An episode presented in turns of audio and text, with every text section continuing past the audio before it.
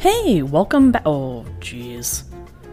Did I step on your blue suede shoes? I am so sorry. I didn't mean to. There's just so many people in here. Anyways, I'm glad you made it back. The guest who got lost last time finally made it, so grab a cocktail and join the party. No answer. Oh,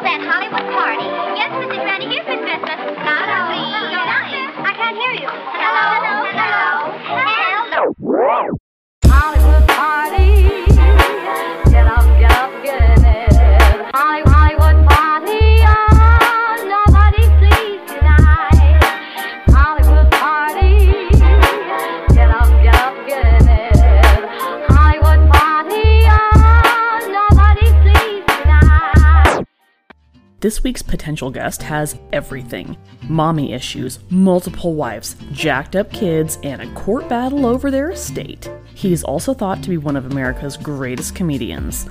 This one's for the straight dudes who join in, all five of them. We're getting to know Groucho Marx, or the name he was born with, Julius Henry Marx. Don't worry, I'm not going to refer to them by their real names. Simon, or Sam Marx, who was his dad, went by Frenchie because he moved from France in 1881 to live in New York City. He apprenticed for a while to become a great tailor like the uncle that he lived with in New York. His work ethic did not match his uncle's, and people soon found out that just because the last names were the same, the quality of work was not. He never used a tape measure, so people are just walking around with wonky ass trouser legs. Minnie Schoenberg met Frenchie when she was 19. Her family came from Germany, and she was one of eight kids.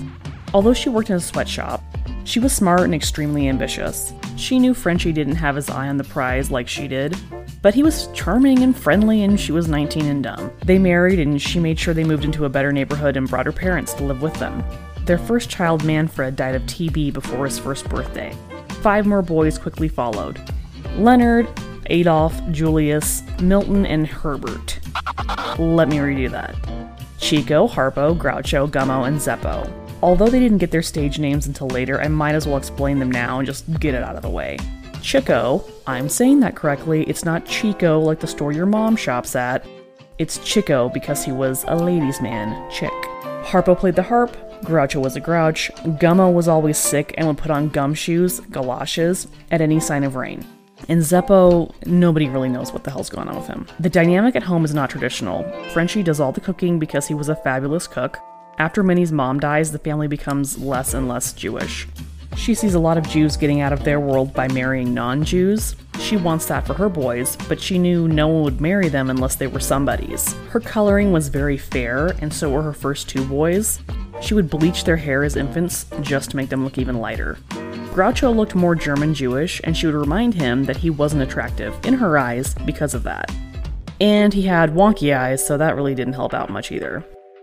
She clearly favored the lighter colored boys, especially Chico. He was the number one in her eyes. She called Groucho the jealous one, so strap in, Minnie is a real piece of work. Unfortunately, none of them are great at school. Some of them even get beat up by Irish kids who toss them out of school windows. Chico is actually good at math because he is a street gambler and will steal pants from his dad's shop, stuff from his brother's, whatever, and take it to a pawn shop so he can have more cash to gamble with. Minnie eventually makes him learn to play the piano just to keep his hands busy. And like father, like son, he learns just enough to get by and starts playing in the honky tonks. Groucho is the middle child. Everyone else partners up, so he just does his own thing. He loves reading pulp magazines, dime novels, comics, whatever he can get his hands on. Groucho left school before he was bar mitzvahed to help the family make money. He delivered wigs and sang in an Episcopal choir and got a dollar a week for that. After seeing Groucho sing, Minnie realized that her least favorite was going to be the one to make the family famous. The boy's Uncle Al was in a comedy group making $250 a week. And whenever he'd roll into town, he was the favorite because he'd get every single kid on the stoop a dollar. Deep down, Groucho wanted to be a writer, but show business sure sounded a lot better than delivering wigs. In the summer of 1905, he joins the Leroy Trio, which was a traveling vaudeville act. He said it was the first time in his entire life that he wasn't a non entity. The first night they perform, one of the guys in the trio is tap dancing, and the tap shoe flies off and smacks a lady in the face. Whatever, Mr. Leroy said it was a lollapalooza. We need to bring that word back, I think it's time. Mr. Leroy was gay, and he was having a fling with another guy in the troupe, this buffed out butch queen. While they were in Colorado, the lovers take all of the money and run off together. Groucho has to wire back to Minnie, and she sends him money, and he comes home with his tail between his legs. Now, Minnie takes over his professional life. I would say personal, but he doesn't really have one. He starts singing songs in beer gardens and then goes out west with a lady named Lily Seville to sing with her. He wears a grouch bag, which is a little drawstring bag to keep money or whatever you want around your neck. He only tells Lily about it, and yup, she runs off with the animal trainer and takes all of Groucho's money. When he makes it home this time, his dad does not think he has any talent and says, You won't be a man until you learn how to play pinochle. Um, yeah, what a great skill. Thanks for the tip, Dad. I've been seeing a little trend in some of my guests.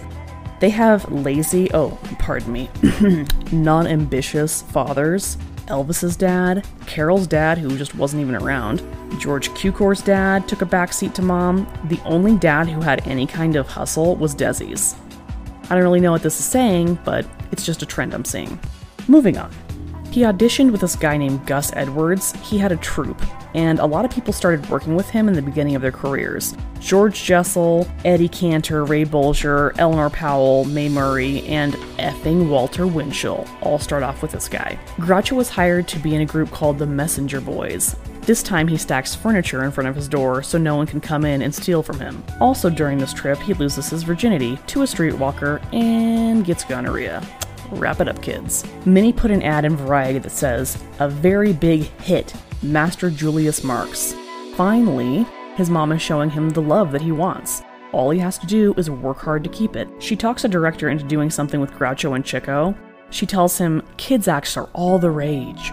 Minnie is older than Mama Rose, mother of Gypsy Rose Lee. Mama Rose is the one who everyone thinks of as the original pain in the ass stage mother, but I think Minnie is her soul sister for sure. Once this director steps down to go work on something else that's not a kiddie act, Minnie appoints herself in charge, fires the girl who was in the group because she's not family, and literally pulls Harpo out of a movie house where he was playing the piano and tells him he has to come work with his brother's act in Coney Island. Harpo gets on stage for the first time and gives himself a pump up speech in his head. You're a man now, not a boy. Don't be scared of all these people. And then he pisses his pants in front of everyone. Luckily, they all thought it was hilarious. Minnie encouraged her sons to go with fast women. She didn't need any of them getting married and messing up the tiny bit of success they already had. And besides that, she was number one in her sons' lives because that's not weird. Chico made his way through the chorus girls, and the ones he was done with, he tossed down and passed to his brothers. Why are guys so gross? Like, that's not. Ugh. Groucho was so programmed to think that he was ugly that he would just pay hotel maids two to three bucks an hour for their company. In 1910, they moved to Chicago to get onto three different vaudeville circuits. Family acts are a big deal back then. The four Cohans, the three Keatons, Dolly Sisters, you get it. This is when they start doing their parody songs. Think Weird Al, funny words over a famous beat. That is really what started giving them some traction and success, and Groucho is finally able to be a writer. Not the kind he wants to, but it's something. And they aren't kids anymore. I think Minnie pushing them in the direction of hookers hinted at that. But they're still guys, and they're not as laser focused as mom. So whenever they would go off on some weird tangent on stage, she would be in the wings saying, Greenbaum, who was their landlord, who had threatened to kick them out onto the streets the second they missed a payment. Uncle Al was in town and helped them cook up a new act called Home Again. This is when Harpo starts pantomiming, and also when all their stage personas were born. Apparently, this production was so good that W.C. Fields would not share billing with them, and Jack Benny refused to follow them. A man named Art Fisher was the guy who christened them with all of their stage names. There was a comic strip called Sherlocko the Monko. See, the name ending with O? That's where it came from. Groucho hated his nickname and said it sounded like I'm the kind of guy who goes around whipping children. While on tour, Groucho meets Charlie Chaplin for the first time and invited him to come see their act. Charlie read the newspaper the entire time just to screw with them. So, all the brothers showed up in Orthodox rabbi garb to his show and left, totally offended, not really, in the middle of the act, causing a scene. They met up again in Salt Lake City, and the guys took Chaplin to a whorehouse. Groucho said that Chaplin was too shy and stayed downstairs and hung around with the madam and her little dog. Maybe it wasn't shyness. They probably just didn't have any underage girls for him. Oh, it's sad because it's true. He was freaking gross. Afterwards, Chaplin told Groucho that he was offered a deal to make one to two real comedies in Hollywood, but didn't really want to do it. You don't like money? asked Groucho. When they met up five years later, Chaplin's money had significantly changed. as did his shyness regarding sex. They made other friends on the road like Fanny Brice and Will Rogers. They also pissed off plenty of theater owners along the way. One guy hated them so much, he paid them $900 in nickels, dimes, and pennies. As the brothers pull the bags of coins to the train station to get to their next gig, one of them says, I hope that guy's theater burns down. And it did that very night. In 1915, they move onto a farm because apparently, if you were a farmer, you couldn't get drafted into the war. I don't really know about this rule, I feel like it's bullshit. They raised chickens, it did not go well. Then they raised guinea pigs because they heard they were used in labs, but actually it was white rabbits, so they just let the guinea pigs loose out into the wilds of Chicago. Eventually, the draft did catch up with them, but they were rejects bad eyesight, bad kidney, overage, underage. All of them except Gummo, who apparently had a little bit of a stutter, so many told him, eh, we can do without you. He hated being on stage, so this was actually a really good thing for him. Zeppo ended up covering for Gummo, and as usual, last minute, Minnie told Zeppo, quit your job, we're starting tonight. He was working at the Ford factory, but more importantly, he had a double date that night. His friend took both girls out, and some tough guys tried to rough them up, so his friend shot one of the guys to death. Now, I would have been there too, but because this was my buddy, Zeppo explained, I would have done the same thing, and I would have gotten in the same trouble. He went to prison for 20 years. I don't know what would have happened to me if my mother hadn't called me, sent me to Rockford, Illinois, and Gummo hadn't been patriotic and joined the army. The next year, Chico was the first one who got hitched. He married Betty Karp, a 19 year old Jewish girl. It should come to no surprise that he did not change his ways. Betty caught him kissing one of the chorus girls, and he told her he was just whispering into her mouth. Oh, okay, guy, what the. The family moves back to New York in 1920 to make it in the big time.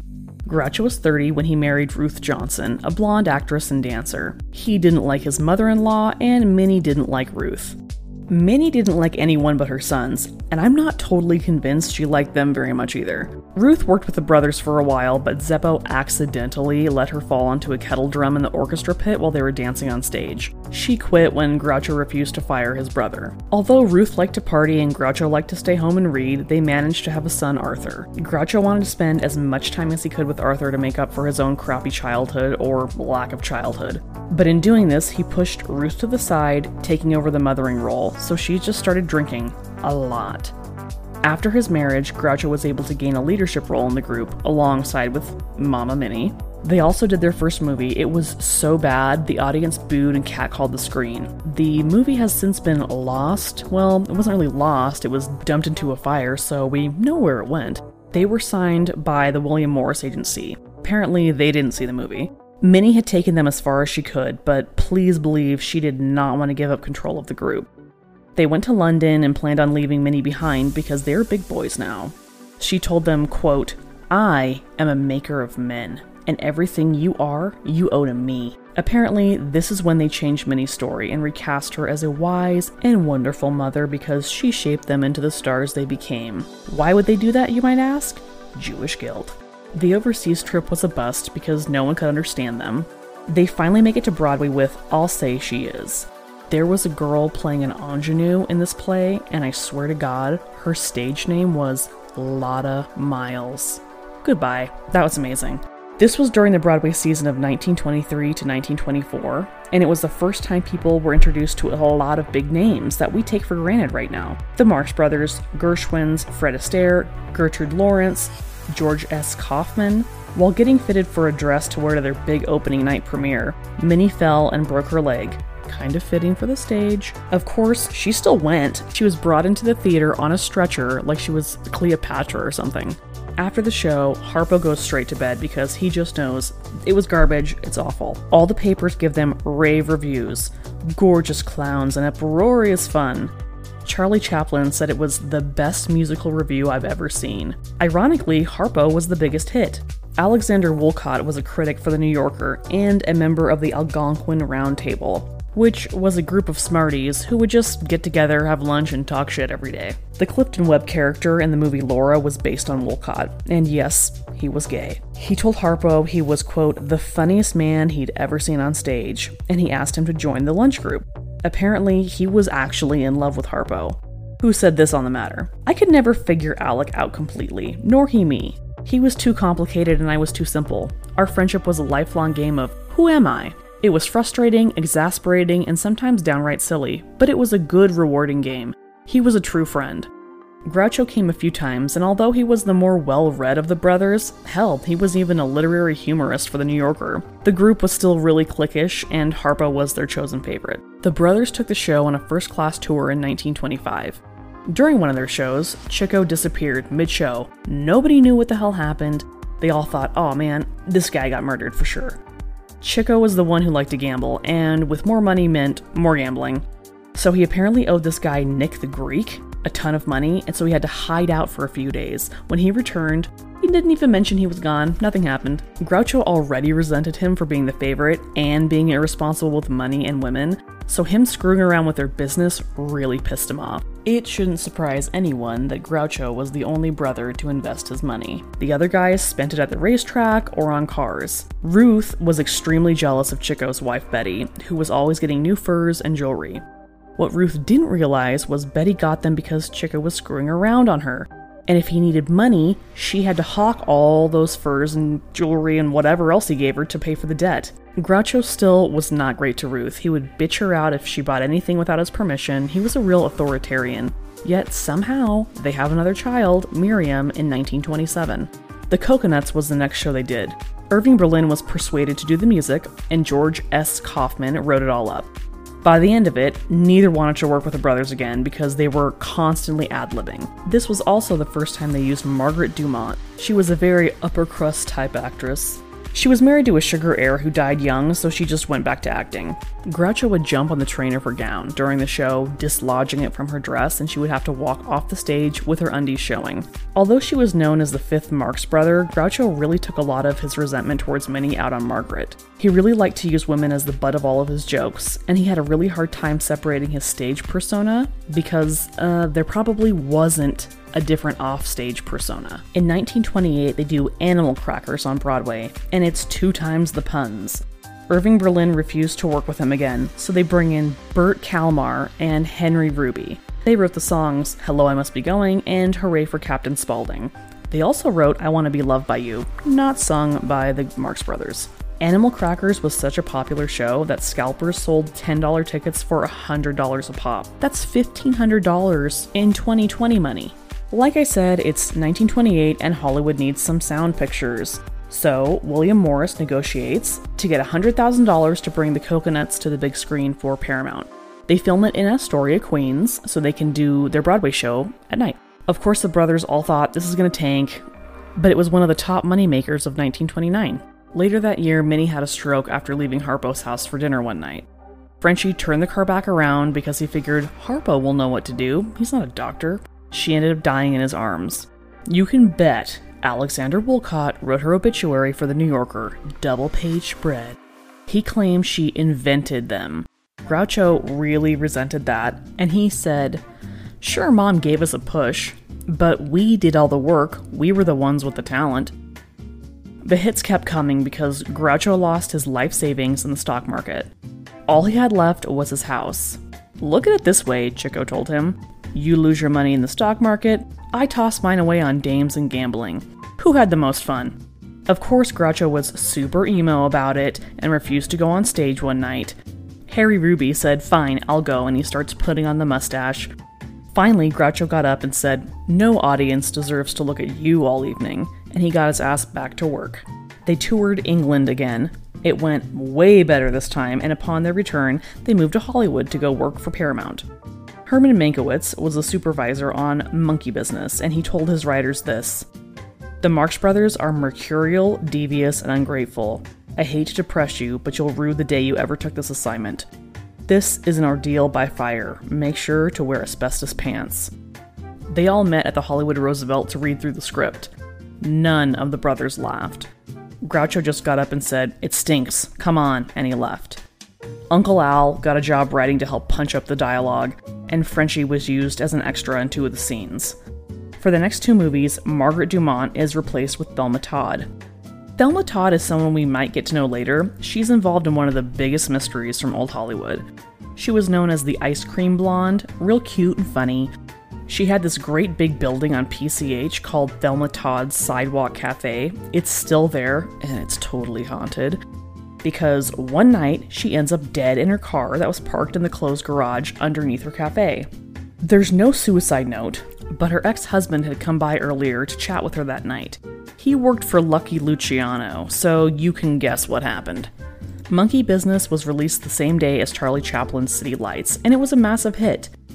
One critic said, They are exactly like ordinary people and act just as we should if social regulations did not prevent us from behaving that way. So for the next picture, Horse Feathers, they keep the same writers, which I'm sure they were just thrilled to get that assignment. Chico was in a car accident. The production had to be halted for two months so he could recover, and of course, Groucho took the accident as a personal insult. Harpo started palling around with Marion Davies and the San Simeon crowd. Chico was a gambler, and it was said he was friends with Gable, who was a notorious tightwad. I don't really see him gambling, but whatever, and Babe Ruth. Groucho moved his family into the Garden of Allah so they could be around the New York writers like Dorothy Parker. After 11 years of marriage, Ruth and Groucho lived in separate bedrooms. She is a full blown alcoholic at this point, but she doesn't want to divorce him because she's got this prestige of being married to a movie star. He doesn't beat her, but Groucho is extremely verbally abusive. When they have parties, he tells her that her food is god awful, even though it's not.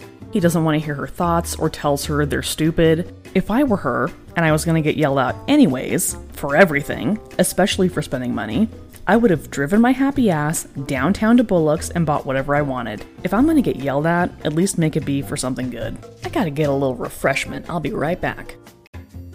Paramount went bankrupt. And since the brothers couldn't get paid, they said it's a breach of contract and formed the Four Marx Brothers Inc.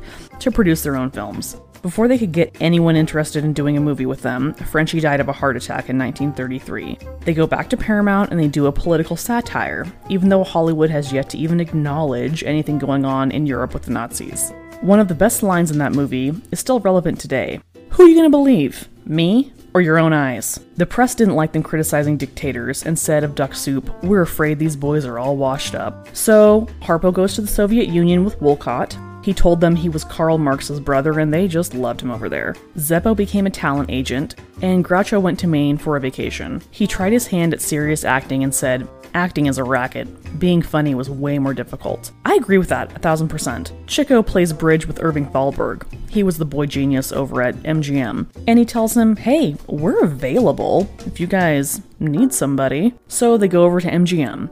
And the first idea for A Night at the Opera was a flop musical sold to its backers. That is basically the producers. There are plenty of stories that have been told over and over about how the Marx Brothers didn't like that they had to wait for Thalberg. I don't find these stories funny. You're the new guys. You have to wait.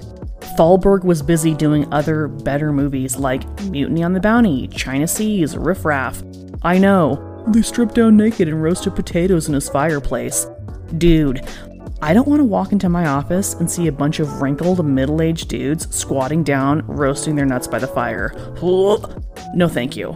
L.B. Mayer apparently did not understand their humor, didn't enjoy them as people, and was basically gunning for them to fail. Although they had to wait a long time, it was a box office smash, making Groucho a lot nicer to be around at home. He started having parties, and the only brother who ever came was Harpo, who once brought George Gershwin as a guest. George ended up playing the piano for five hours straight. In the middle of the brothers making a day at the races, Irving Thalberg passed away, and they knew they were screwed. For Harpo, Irving's death was like a wake up call. Two weeks later, he married Susan Fleming, and they had the happiest marriage of all the brothers. They ended up adopting four kids, and Harpo loved being at home with them. Susan had Groucho's number. She said, He destroys people's egos. If you're vulnerable, you have absolutely no protection from Groucho. He can only be controlled if he respects you, but if he loses respect, you're dead. With Thalberg gone, they looked for another studio and ended up going to RKO to do room service. Ann Miller and Lucille Ball were both in them. This is when they had no idea what the hell they were doing with their careers. And it only took five weeks to film. Groucho was unhappy doing films now, so he started going into the radio. He was on a show called The Circle, which consisted of Ronald Colman as the president of the group, Carole Lombard was the woman's take, Cary Grant kept the order, Groucho was the treasurer, and Chico was the heckling treasurer. This is the version of The View that we deserve. It should shock no one that Groucho loved Carole because she spoke like a man. She was the best. Around this time, Groucho considers buying 10 acres in the valley to start a farm. No, you're 50. You're not normal people. Come on. Luckily, that doesn't happen. At this time, his son, Arthur, is at USC, but the only thing he's really good at is tennis. He tells his dad he wants to be a writer. Okay, you can quit college, but you have to spend the same amount of time that you did at school writing. Not long after that, he moved to New York City and became a gag writer for Milton Berle. Ruth and Groucho finally divorce, and Miriam wants to live with Groucho. So at 15, she plays hostess to all the parties newly single Groucho is throwing. This kind of sounds like it could be a movie bachelor dad and teenage daughter doing their own thing. They do have an oddly close relationship. I'm not insinuating anything gross, just that he didn't treat her like a kid. It was more like a companion slash wife. It was not healthy. When she was little, he loved that she was a smartass, but as she gets older, it is not so cute to him. After doing A Night in Casablanca, which Jack Warner tried to sue them for using the word Casablanca, get over yourself, Jack. Groucho married Kay Gorcey in 1945. Miriam, although she was away at college, hated this marriage. In 1946, Kay had a little girl named Melinda, and Groucho repeats the pattern of making the little girl the center of his universe and pushes Kay off to the side. Kay really tries to be the perfect housewife, but Groucho would say things to her like, If you don't shut up, I'm gonna throw you out in the gutter where you came from. He said that to her in front of guests, so God only knows what he said to her while they were all alone. Of course, now Kay becomes an alcoholic, and so is Miriam, who inherited it from her mom Ruth. Did she, or was this brought on by her own weird relationship with her dad? Miriam went into a sanitarium and made a pretty interesting assessment about her relationship with Groucho. I do everything to fulfill my father's feelings about women. He hates them, and I prove him right. He and Kay divorced around the time of Love Fever, the last Marx Brothers movie. Kay's mental health was not so great, so Melinda lived with Groucho. He really felt like a big loser doing a quiz show, but You Bet Your Life was a gigantic hit that went on for 14 years. There were four categories. There was also a secret word each episode so people could get bonus cash. Sometimes they would have some real dummies on who could not answer even one question correctly. So Groucho came up with asking them the who's buried in Grant's tomb question. He also made Melinda be on the show a lot, which she hated and felt like it was just expected of her. Around this time, Arthur wrote a biography about his father, with help from Groucho called My Life with Groucho. But Groucho did not like some of the true stories that were in the book. He told Arthur to change them or he's getting a lawyer. After he calmed down, he said, Look, just change a few things here and there, but remember, if you play nice, I'm a rich man and I could leave you a lot of dough. Notice the word could, not will, used in that sentence. Again, Groucho marries a 20 something, Eden Hartford, and Arthur falls in love with his sister in law, and they get married. This family's a hot mess. The 1960s was not great for Groucho. Chico died in 1961, Harpo died in 1964, and Margaret Dumont went the following year. Melinda got married, and Groucho paid for a nice, big wedding for her, and less than two weeks later, she ran off with a different guy. Then, in 1969, his wife Eden left him and he started having mini strokes. Arthur was doing a play in New York called Minnie's Boys, and he flew Groucho out to help. Well, it just turned into an old man reminiscing. So the producer of the play got his secretary to take Groucho on long walks around Central Park every day. By the end of the trip, he proposed to that secretary. She declined. Oh, and Shelley Winters played Minnie, which Groucho said, I don't want that Jewish broad playing my mother.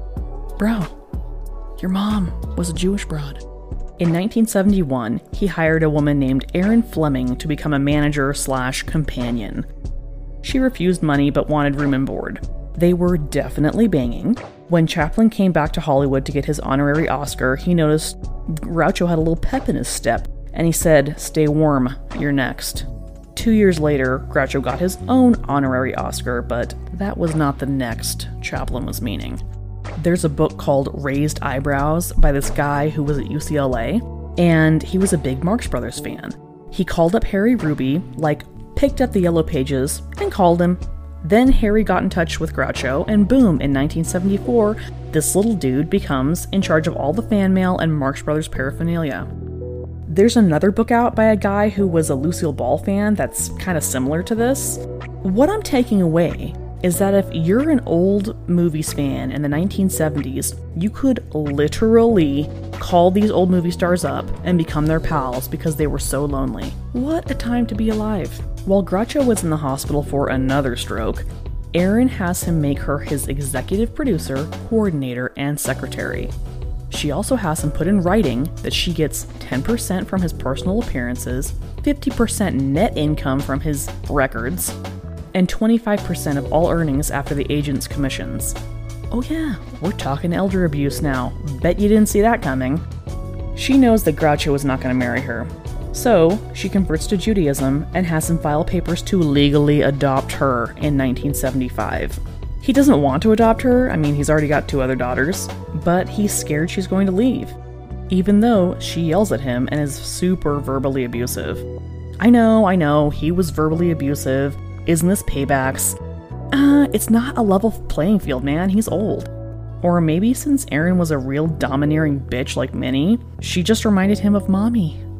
At this time, Miriam ends up in a hospital because the people who were caring for her basically locked her in a room with a pot to piss in and beat the hell out of her. So she escaped from a window. While in the hospital, she finally gets sober and shows up at Groucho's with a lawyer because she knew Erin was trash. Erin gets super paranoid and she hires private eyes to check the house for being bugged. They find a big bag of drugs and needles in the storm drain outside, and she just tells them, hey man, just bury it in the backyard. She had been sedating Groucho, so the private eyes take this to the cops. His grandson Andy becomes his conservator, and Groucho ended up passing away August 15th, 1977. His death was overshadowed by Elvis's death three days later. When asked how he wanted to be remembered, Groucho said, Alive. If not that way, then dead. He now rests and has a marker at Eden Memorial Park in LA. After he's laid to rest, there is a big court showdown over money, and Erin was sued by the Bank of America and had to pay over $400,000 back because she siphoned it from his estate. She was straight up mentally ill. She became homeless and ended up blowing her brains out in 2003. There is no doubt that Groucho was a very funny and witty man, but does he belong at our party? Sorry to my bros who listen, but this is a no for me, dog. I don't need to worry about one of my guests being an absolute asshole to the ladies at my party. So, sorry this funny guy kinda turned out to be a bummer. Thanks for listening to Hollywood Party. For more information about this episode, head over to HollywoodPartyPodcast.com and follow us on Instagram. If you like the show, tell every single person you know. Like and subscribe on Apple Podcast or Spotify or Anchor or whatever you use to listen to this. See you next week.